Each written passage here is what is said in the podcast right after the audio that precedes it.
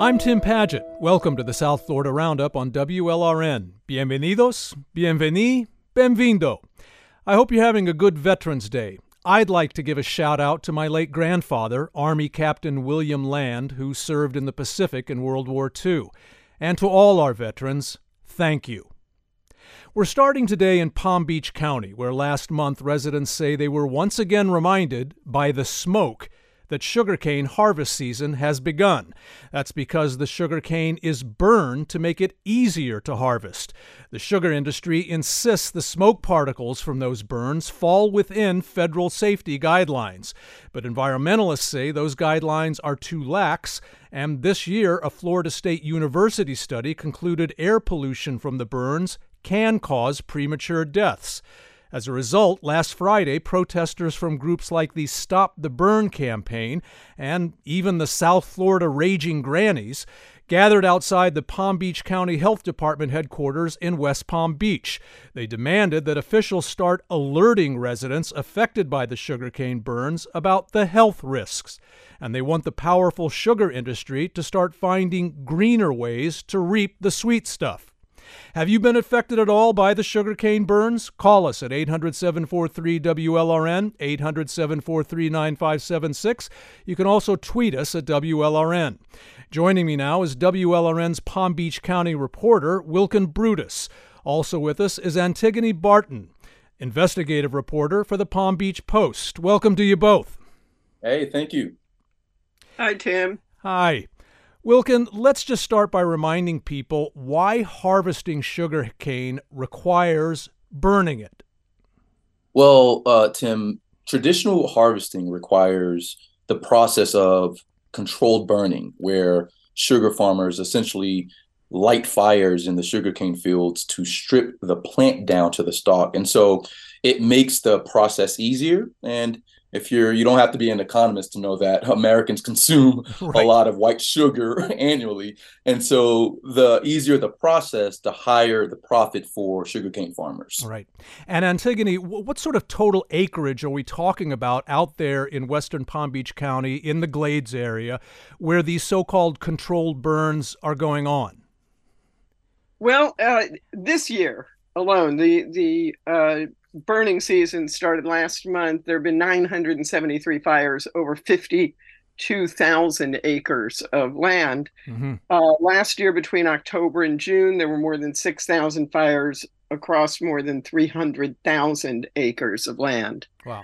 And, and this land borders people's homes, schools, mm-hmm. uh, streets that people travel on churches, sporting fields. And the harvest burn season lasts as many as eight months, right?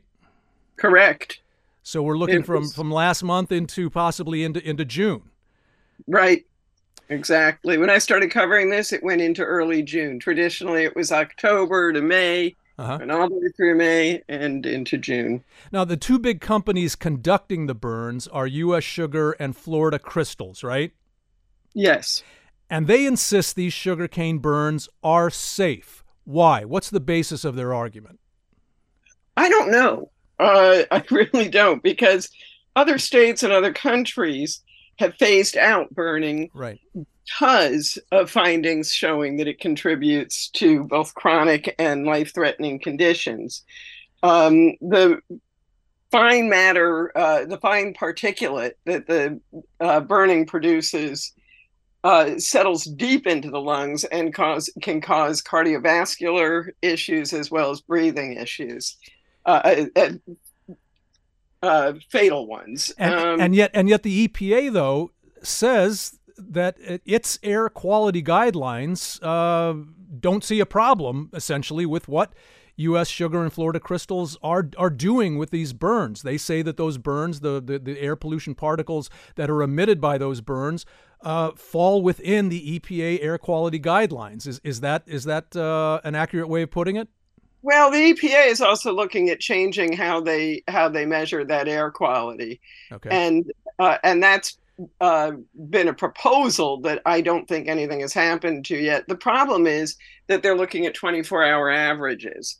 So I, you know, whereas uh, the problems caused by the burns are short-term spikes that are intense and have an immediate impact. Mm-hmm. So you could live uh, amongst the cleanest air in the world, but if you're spending time with your mouth around the exhaust pipe of a bus, uh, that's not a healthy thing to do. And just for the record, the, the one restriction Palm Beach County sets is is that the winds, the prevailing winds, have to be blowing more or less to the west, away from those residential areas before a burn can start.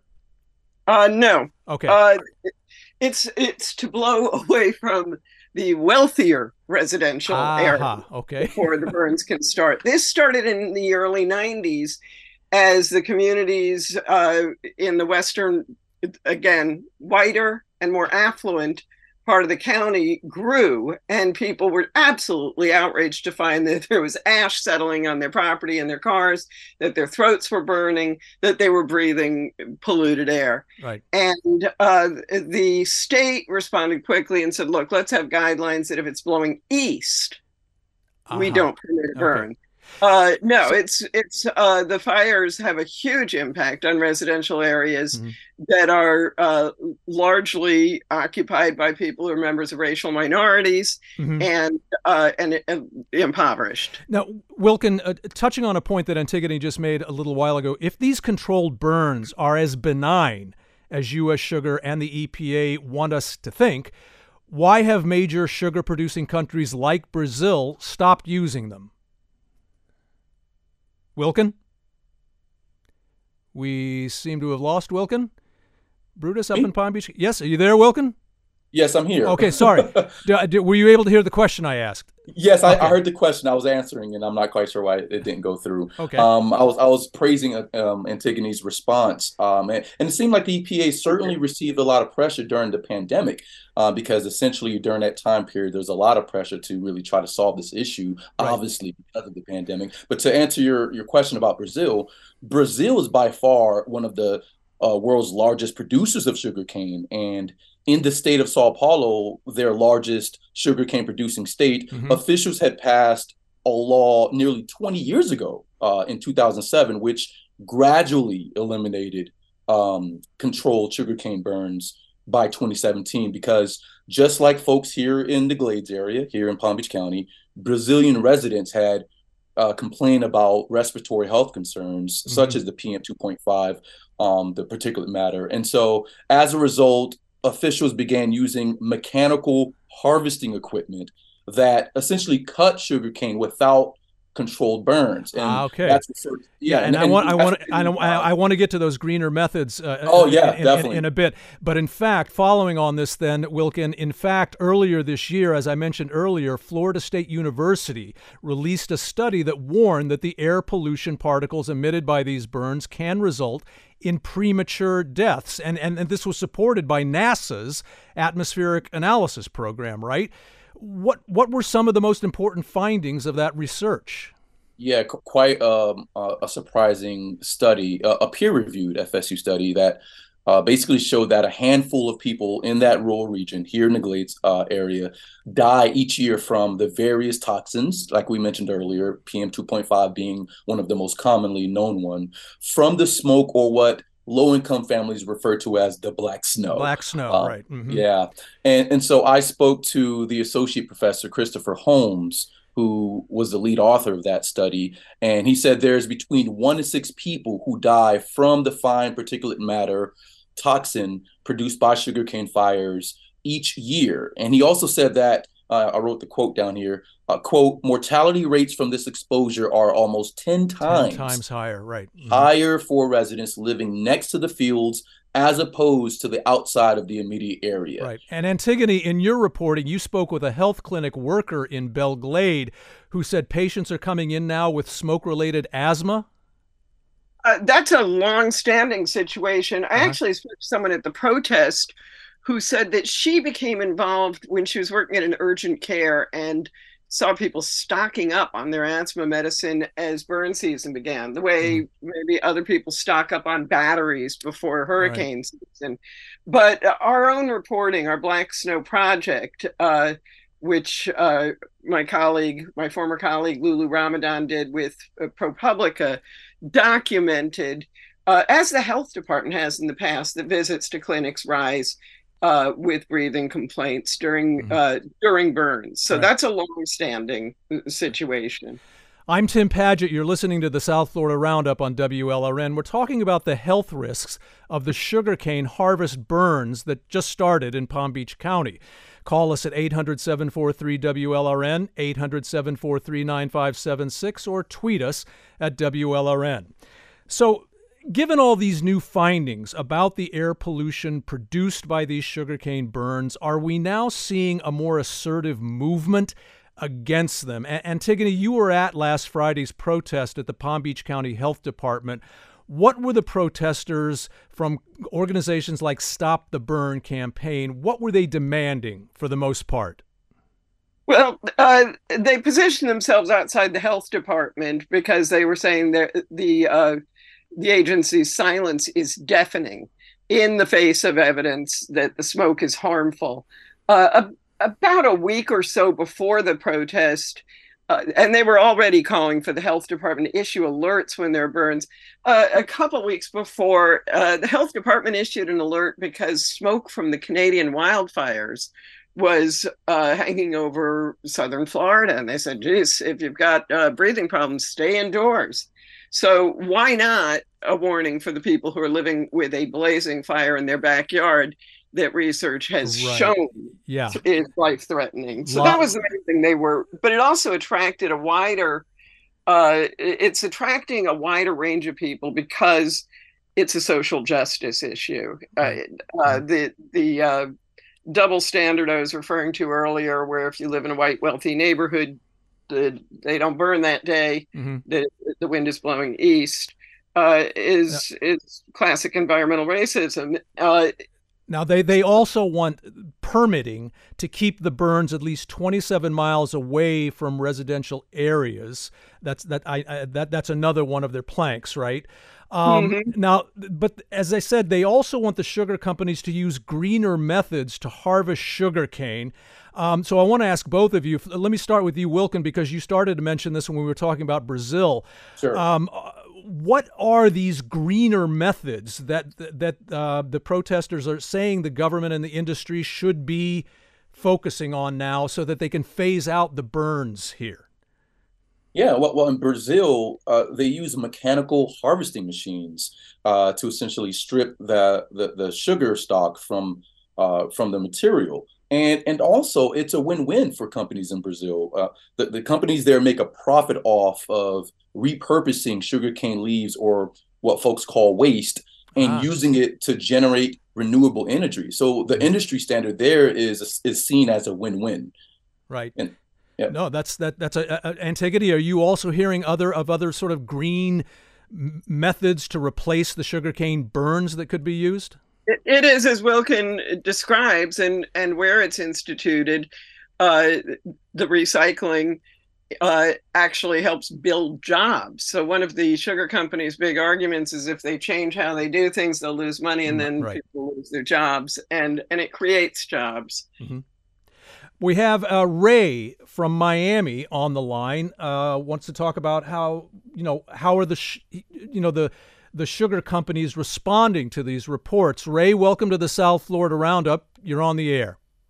Thank you very much for taking my call. Sure. Um, in light of the fact of all these reputable re- uh, reports from FIU, backed by NASA, uh, and the constant proving of what's going on there, what is in fact being done specifically, both by the government agencies, state, local, and even national?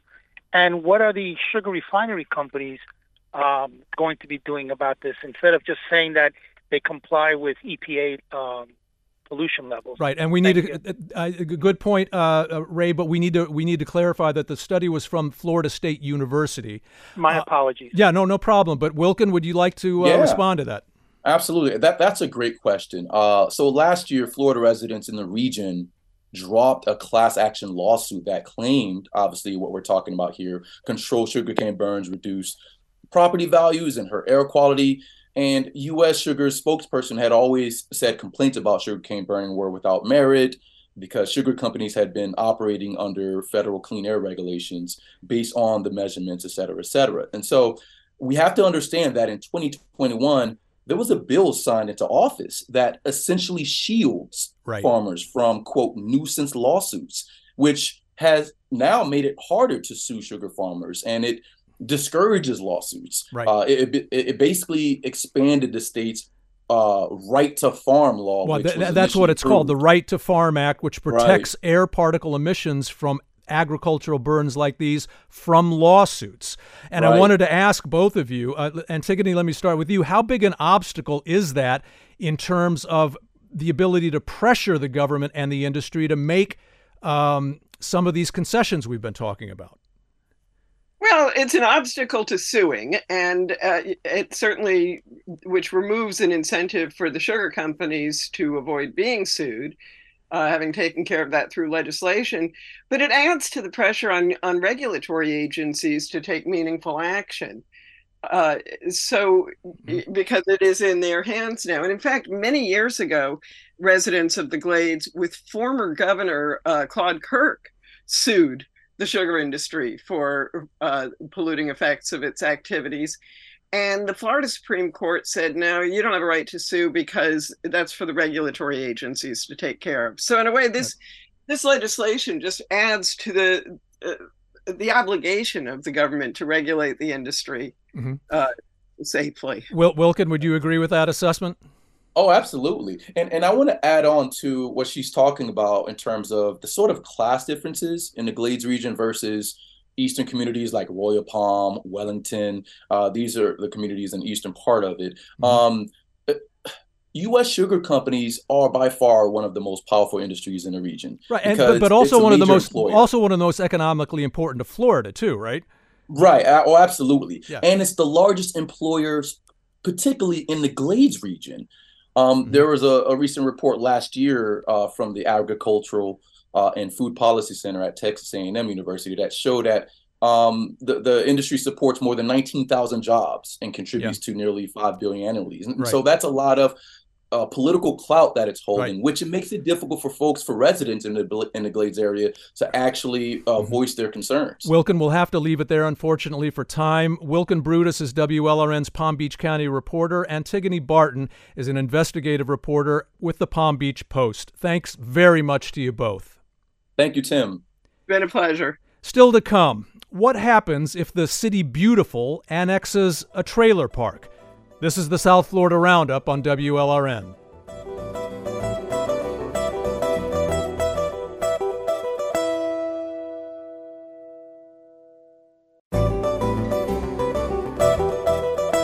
I'm Tim Padgett. Welcome back to the South Florida Roundup on WLRN.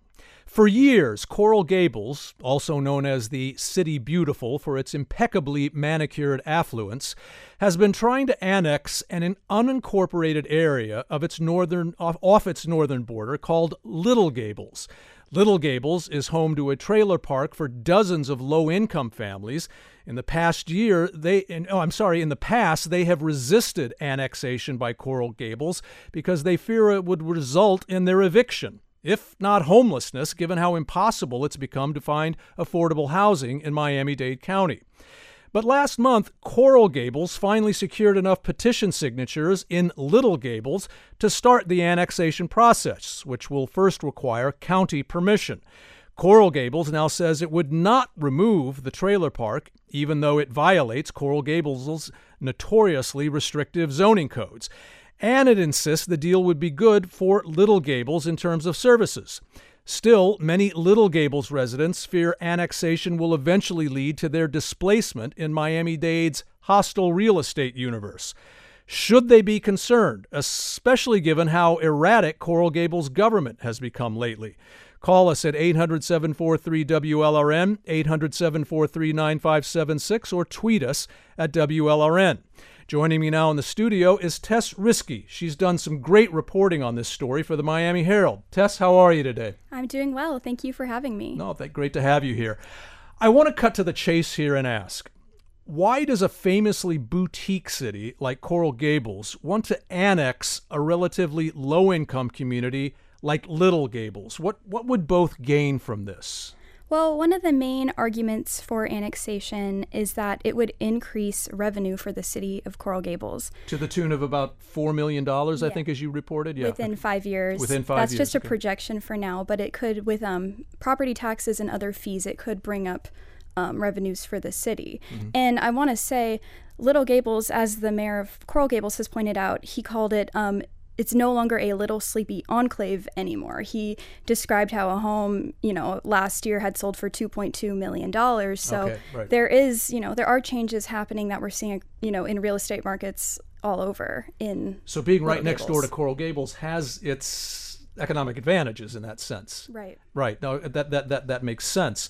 Um, now, you just mentioned that it would it would improve the tax revenue base for Coral Gables.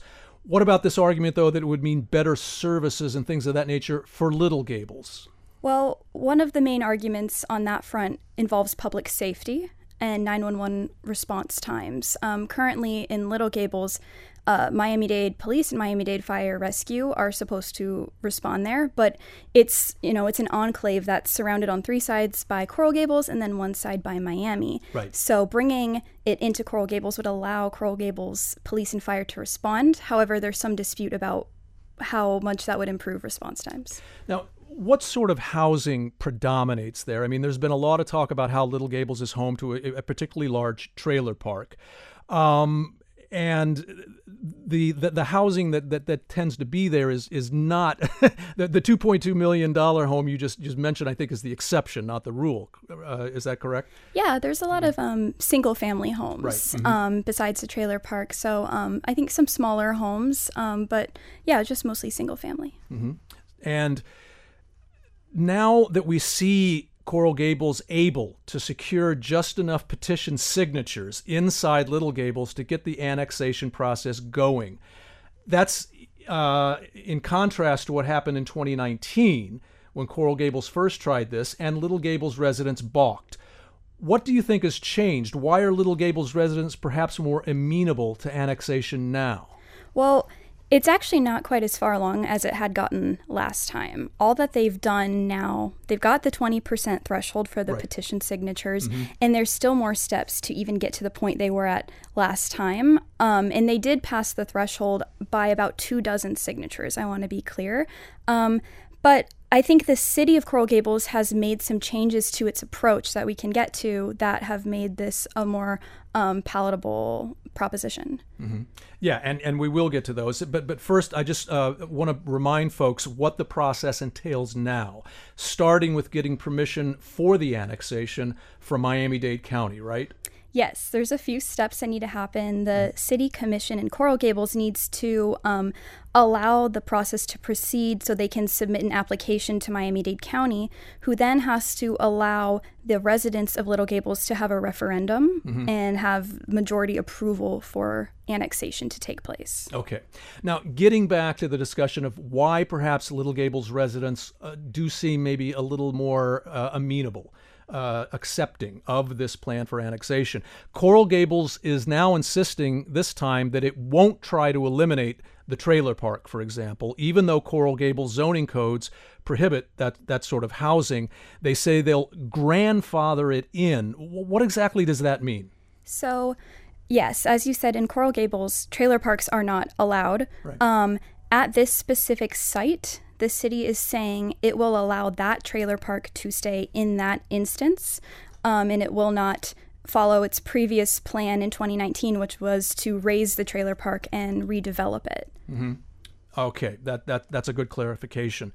Um, and Miami Dade County commissioners, who four years ago were not very happy with how Coral Gables was going to approach this, now commissioners like Kevin Cabrera, who is is quite an advocate for uh, reforming affordable housing in Miami Dade County, uh, they say they'll um, they'll hold Coral Gables to this pledge to uh, proceed in in what Cabrera calls a more humane way toward in particular the lower income residents. Is that is that an accurate way of putting it? Right. Um, yeah. So Miami Dade Commissioner Kevin Cabrera had said that his understanding from the mayor of Coral Gables and the city manager is that the trailer park will not be, you know, it won't be kicked out. Basically, they'll be allowed to stay. Um, his understanding is also that they do not want to find people out of living there. In other words, code enforcement shouldn't yeah. be coming in and finding the residents of the trailer park to the point where they can no longer stay. So that is his impression as the county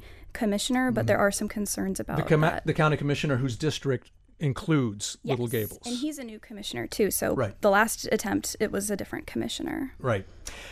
I'm Tim Padgett. This is the South Florida Roundup on WLRN. We're talking about Coral Gables' efforts to annex Little Gables and its trailer park residents. Call us at 800 743 WLRN, 800 743 9576, or tweet us at WLRN. We have Ian on the line from Coral Gables. Uh, Ian, what is your uh, what are your thoughts about this? Hi. Um, I don't think Coral Gables has the best track record uh, recently, and I just want to read the definition of a Ponzi scheme from Strong Towns, which is an advocacy group for uh, basically improving the housing stock. A Ponzi scheme requires a never-ending stream of new investors to repay old ones. Um, okay, so I, so Ian, are you you're suggesting that there's some sort of Ponzi scheme nature to to this annexation plan? I'm I'm a little. Uh, could could you clarify that for us a little bit? Gladly. I think that um, the city needs new investments uh, because they don't want to take out more bonds, they don't want to raise taxes. And if you imagine a triangle of good services, low density, and low taxes, it's impossible to have all three. So the only way to you know keep the budget afloat is to just keep growing. That okay. Now, that that that is an interesting point that you make there at the end there, Ian. And uh, Tess, I'd like to. I mean, is that is is is it almost you had mentioned earlier when we spoke that that there's this feeling that Miami-Dade County is trying to get more cities like Coral Gables to annex more unincorporated areas if that's true what is the rationale behind it I don't fully know the details. I just know that some of the commissioners in Coral Gables have said that there is a desire from Miami Dade County to square off some of these boundaries of these little enclaves that exist in the in the county. Mm-hmm. And and and could it be that cities like Coral Gables are perhaps more enthusiastic about pursuing that now because it does mean more growth, more tax revenue, et cetera, as we were discussing earlier. Yeah, it's definitely possible somewhere like Miami-Dade County where you're so limited in land, um, and it's 205 acres in yeah. Little Gables, which is a lot of space in you know sort of the urban core of the Miami area. Mm-hmm. So that's definitely possible. No, and I should remind our listeners, I think that a lot of that rationale is behind Hialeah's effort earlier this year to annex the Brownsville area adjacent to it, uh, which in the end didn't work out. But it's just another example, I think, of this trend that, that we are seeing. So let's get back to Coral Gables pledging not to evict these Little Gable residents uh, once annexation happens, if it does happen. And yet, Tess, you spoke with several Little Gables residents who fear that things will happen that will eventually drive them out of their properties. What are those fears? You just mentioned the possibility of code fines in in a, in a city like Coral Gables that is notorious for codes. Right. Code enforcement um, is a concern for some of the residents, um, whether there would be um, issues with their particular trailer that they are unable to afford to fix, or the trailer park overall that maybe the owners decide is not worth it to invest mm-hmm. in. Um, and it's not just that the city has stricter rules in and of itself. It's also just the ratio of code enforcement officers to the population. So instead of Miami Dade County code enforcement, which has a huge area, um, yeah. It's you. It's Coral Gables is a much smaller place, so it's mm-hmm. going to have more eyes on the trailer park and perhaps higher level of scrutiny because of that. I, I, I remember you brought up in your reporting, for example, one of the questions is, well, will the code that has to do with the color of the house that I, you know, if I have, if I'm living in a trailer park in, in Little Gables now, if annexation happens, do I have to paint repaint my my home to a certain color to to meet the code can i park a pickup truck for example, in, in front of my property? Well, a lot of those factors I think will also be grandfathered in. It's okay. the details are a little murky, but mm-hmm. you know the city has brought up the example of chain link fences, um, which aren't allowed in Coral Gables. But if annexed, they're not going to go and tell everyone you have to get rid of your chain link fence. They're going to say you once you replace your fence, it has mm-hmm. to be within following our rules. So you know, it might not be an overnight thing, um, but there's there's there's concerns about that. What about the prospects of heavier taxation that Little Gables residents might be facing as a result of annexation? Which, again, if you're a lower income family, that's another burden that could lead to you being displaced. Yeah, that's a possibility, um, especially for the trailer park residents. There's a fear that um, higher property taxes could raise the rent because they they typically own the physical trailer, but they rent the plot of land that it's on, and so they could be priced out um, right. because of that as well. And that then brings us to the owner of the trailer park property, for example, Titan Development. Um, you and I were talking earlier about the um, the possibility that once Little Gables is annexed, that area then takes on that very affluent Coral Gables cachet. That can lead a, de- a, a, a, development company like Titan, who owns a property like the trailer park, to feel a real urge, a real temptation to sell that property. But yet, you say Titan Development is saying that's not going to happen. Right. So the the branding of Coral Gables could potentially, you know, increase its value in the eyes of, of a developer. You know, it's a possibility.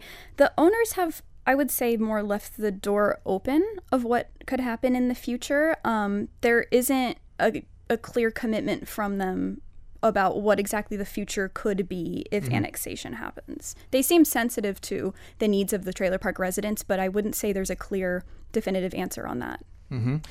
But let's say um, hypothetically that some of these Little Gables residents' fears are borne out and they find themselves having to look for housing elsewhere, how hard would it be for those families to find comparable, affordable homes in Miami Dade's current climate? I mean, would, would, would the county step in to assist them, for example? The county could. That's something Kevin Cabrera and I spoke about mm-hmm. of coming up with options for them if that happens. But um, the residents I spoke to, their rent was around six fifty to eight hundred and fifty dollars a month, mm-hmm. and I'm sure people listening can imagine that's not an easy um, amount to find um, to rent a place for in Miami Dade County. Um, one of the residents I spoke to, he is a, a father with um, two children and he's married, so there's four of them. And he said he's struggled to find landlords that will rent anything smaller than a two bedroom to them, which is, mm-hmm. you know, especially pricey around here. So um, there's a big question mark for that, but there does seem to be concern from the county commission about what the outcome would be for them and to try to address mm-hmm. those needs ahead of time.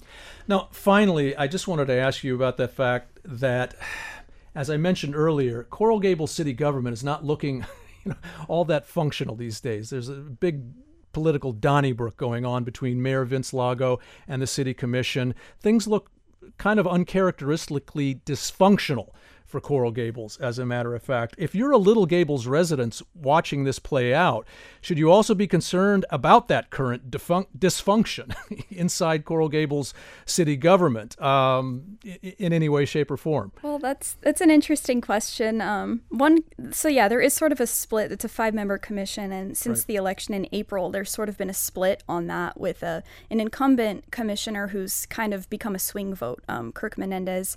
One could say that maybe the city just needs to sort of even out after the election and have some time for things to settle down. But right. yeah, currently there is a, a lot of um, contention, I would say, on the city commission that um, is unique, I think, in Coral Gables. Well, we'll stay tuned. Tess Riski covers Coral Gables and Miami for the Miami Herald. Tess, many thanks. Yeah, thank you for having me. Still to come. Who should get the estimated $20 billion loot from that sunken ship off Colombia? This is the South Florida Roundup on WLRN.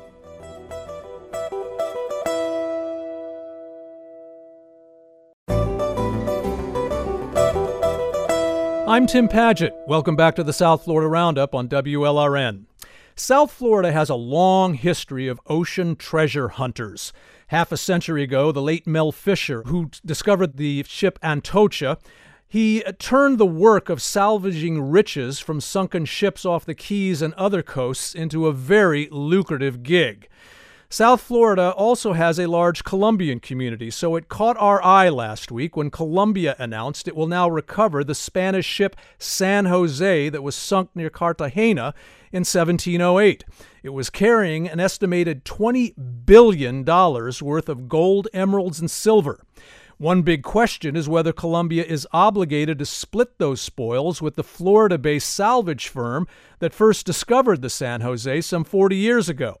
But here's another question Should the history these ships offer us be considered as valuable as the loot they contain?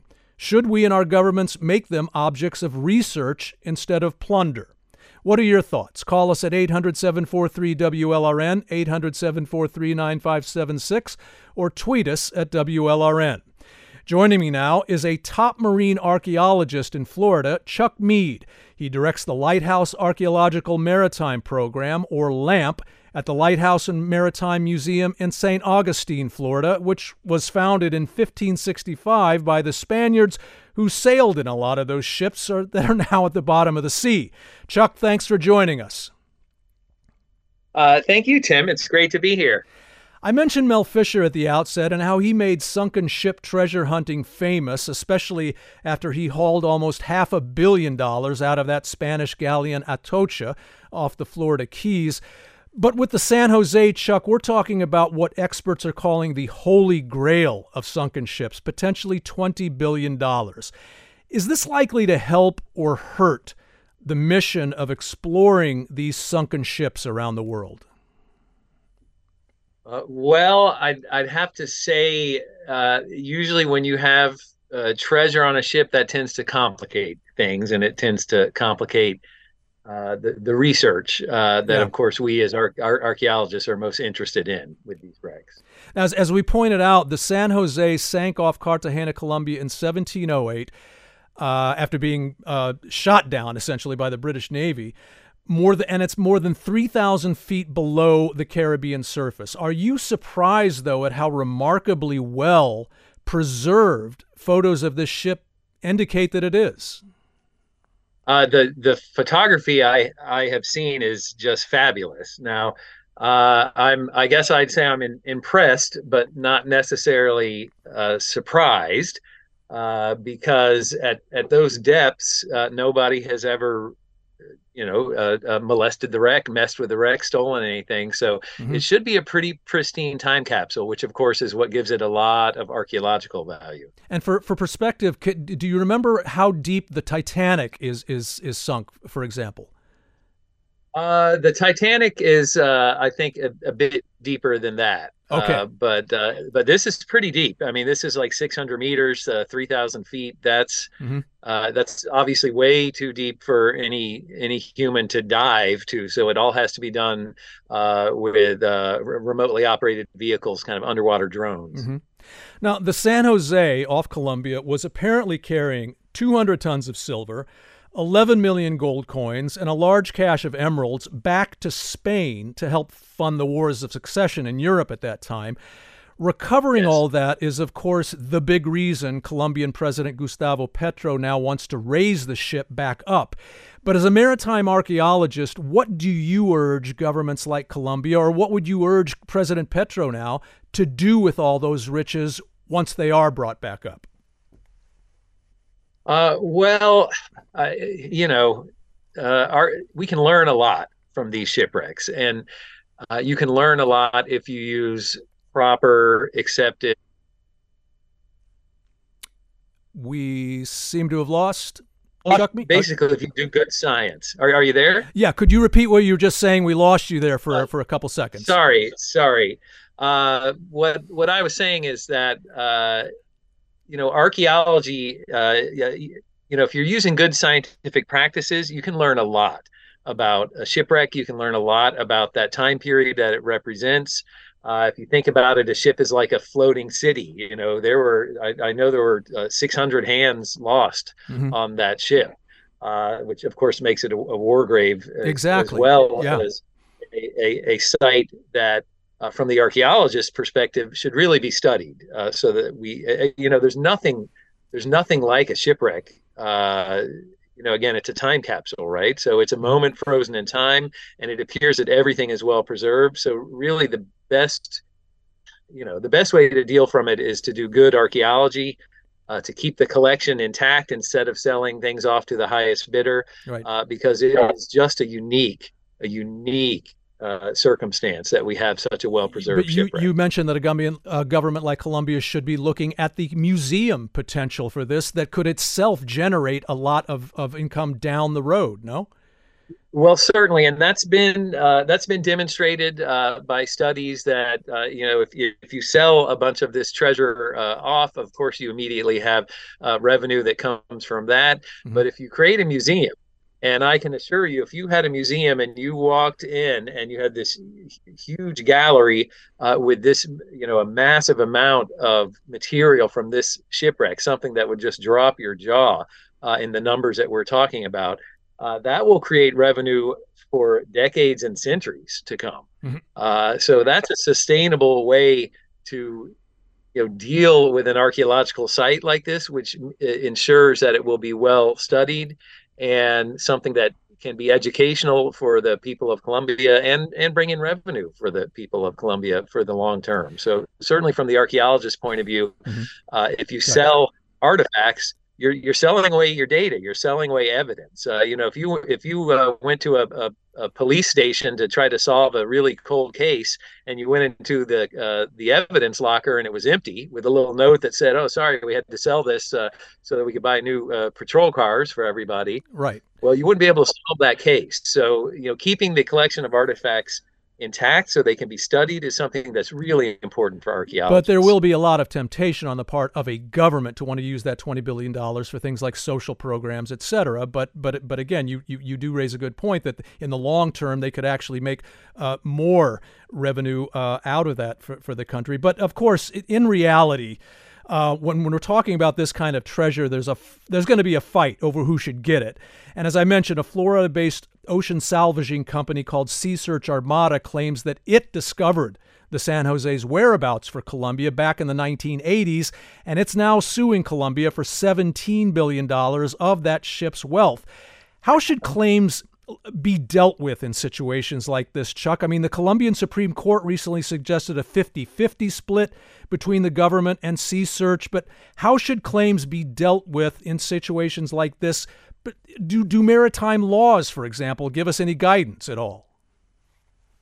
Well, uh, it, it's it's it, it, got complicated quickly. Like I said, when there's treasure involved, that happens, and and uh, uh, usually the person who makes the most money uh, when a shipwreck with treasure is found are the lawyers. Right. That's kind of uh, yeah. a, a uh, piece of wisdom that tends tends to hold true. Uh-huh. Uh, now, it's, it's pretty clear in this case under international maritime law. Uh, this this ship, San Jose, was a naval vessel. It, it, it, belonged to the King of Spain. Right. It was a military vessel, and so uh, that military vessel belongs to Spain and everything that was on board, just like right. it did when it in 1708. But the fact that it uh, was uh, found, so, though, in the sovereign waters of Colombia, does that legally complicate that scenario you're describing? Well, uh, it, it, it's you know the reality of it is uh, it has become legally complicated. I, I, can assure you, if this was a U.S. Navy vessel, uh, the United States government would put an immediate stop to any uh, salvage of one of our vessels. Uh, the mm-hmm. United States considers, and this has been enshrined in, in U.S. law, recognizing what has been longstanding international law, uh, the Sunken Military Craft Act of 2004. Uh, but the U.S. recognizes that any of our U.S. Uh, vessels, uh, naval vessels that have wrecked anywhere, remain property of the United States. Mm-hmm. And we also recognize any other Navy uh, retains ownership of their vessels. And right. again, this was mm-hmm. this was a war grave. You know, there were 600 Spanish sailors who perished on this. Right. And so it's pretty clear from international law uh, that this, you know, should belong to Spain. Uh, you know, and there had certainly mm-hmm. been precedents in, in U.S. courts. Right now, in Colombian court, uh, who knows? It's a different uh, mm-hmm. a different country, uh, and right. I'm sure I know Spain has put in a claim and probably will try to negotiate through the United mm-hmm. Nations uh, uh, towards towards that end. And, right. and I would also Chuck Chuck, uh, Chuck I'm sorry, I just I have to cut in here and do the FCC thing. Sure. I'm Tim Padgett. This is the South Florida Roundup on WLRN. We're talking about the sunken ship San Jose off of Colombia and who should get the $20 billion in riches it holds. Call us at 800 743 WLRN, 800 743 9576, or tweet us at WLRN. Chuck, I want to point out that you grew up in Atlantic Beach on Florida's North Atlantic coast. And you say that's where you became fascinated with sunken ships. You call them historical puzzles. When you go out and explore a sal- uh, and salvage a shipwreck, what are the most important things you're looking for and paying attention to? Oh, that's a great question. Uh, uh really, we're we're trying to look. I mean, it, we're looking at every little detail we can possibly recover. So we are very meticulous uh, very careful when we uh, when we excavate when we dig into the seafloor we're taking measurements uh, elevation measurements of how deep uh, we have excavated because we may be trying to compare the artifacts we found at one level uh, under the sand with artifacts that we found at another level and if we are in a well preserved ship we, the ship may be compartmentalized uh, and that can tell you a lot you know there have been mm-hmm. shipwrecks like san jose uh, that uh, you know military vessels there's a lot often a lot of good documentary evidence so there are some ships that have been excavated uh, where you could identify where an individual's cabin was you know where the ship, ship surgeon was or the the bosun uh, right. was so uh, when you when you compare that kind of historical record uh, with very careful archaeological excavation, it's amazing what you can learn. Right. And of course, uh, we've had a lot of treasure hunting in Florida, uh, certainly in South Florida on the on the Treasure Coast and in in the Upper Keys, as uh, many of your uh, listeners know, with the 1733 shipwrecks down there. Mm-hmm. Uh, and unfortunately, uh, when treasure hunters dig, it's it's quite different than the way uh, that we dig. Uh, typically, instead mm-hmm. of using a handheld dredge like we do to very carefully remove sand, yeah. uh, they they'll blast a hole in the seafloor using the propeller wash from uh, ah. from their their boats, right? Uh, and moves a lot of sand, but it also mm-hmm. it, you lose a lot of evidence. You lose a lot of information uh, that way. Chuck, in just the minute we have left, I want to end by pointing out there are an estimated 3 million or so sunken shipwrecks still around the world. So we're going to keep seeing these kinds of dramas unfold in the in the future. But I wanted to ask you, how do we change then the culture surrounding sunken ships like the San Jose? I mean, Mel Fisher didn't become a millionaire celebrity all those years ago by uncovering the history the Atocha had in its hull. It was because of the 40 tons of gold and silver he found in it. How do we change the mentality, the culture behind how we approach these sunken ships? In, in just about the 30 seconds we have left. Sure, sure. Well, Mel Fisher knew a thing about showmanship, and I think it's good if uh, archaeologists and scientists can learn from that aspect uh, because we need to teach people. We need to let people know why these ships are important, how much we can learn from these ships, right. uh, and that's that's the best way to keep them preserved uh, well, into the future. Well, thanks. Chuck Meide is a maritime archaeologist who directs the Lighthouse Archaeological Maritime Program, or LAMP, up in St. Augustine, Florida. Chuck, many thanks. Uh, you are most welcome. It's been a real pleasure. Thank you. Take care. Finally, on the roundup, when we mention religious communities in South Florida, we usually think of Christians, Jews, and Muslims. But we also have a large Hindu community here, and this weekend marks the start of one of its most important sacred observances, the five day autumn festival known as Diwali. Sri Lakshmi, Sri Mahalakshmi. क्षीरसागरकन्यका उत्तिष्ठ हरिसम्प्रीते If you stop by a puja or service at any of the beautiful Hindu temples in our area, you'll hear mantras like this one to Lakshmi, the goddess of peace, prosperity, and enlightenment, among other virtues. Lakshmi plays a prominent role in Diwali because it is above all a celebration of lights, of light defeating darkness in our world and our lives. Those lights, including fireworks, will be prominent at sites like the South Florida Hindu Temple in Southwest Ranches in Broward County. It starts the Diwali celebration tomorrow evening with a puja at 7 p.m. Other Indian based faith communities, including Jains and Sikhs, also celebrate Diwali, and we want to wish them all Shubh Diwali. That will do it for the South Florida Roundup. It's produced by Helen Acevedo with help from Polly Landis. Our engagement editor is Katie Cohen. Katie Munoz is our director of original live programming. Our director of enterprise journalism is Jessica Bakeman. Mateo Sanchez is digital editor. Sergio Bustos is WLRN's vice president of news. The vice president of radio and our show's technical supervisor is Peter J. Mears. Richard Ives answered the phones. I'm Tim Padgett. Have a great weekend, and thanks for listening. Gracias, merci, obrigado. WLRN Public Media.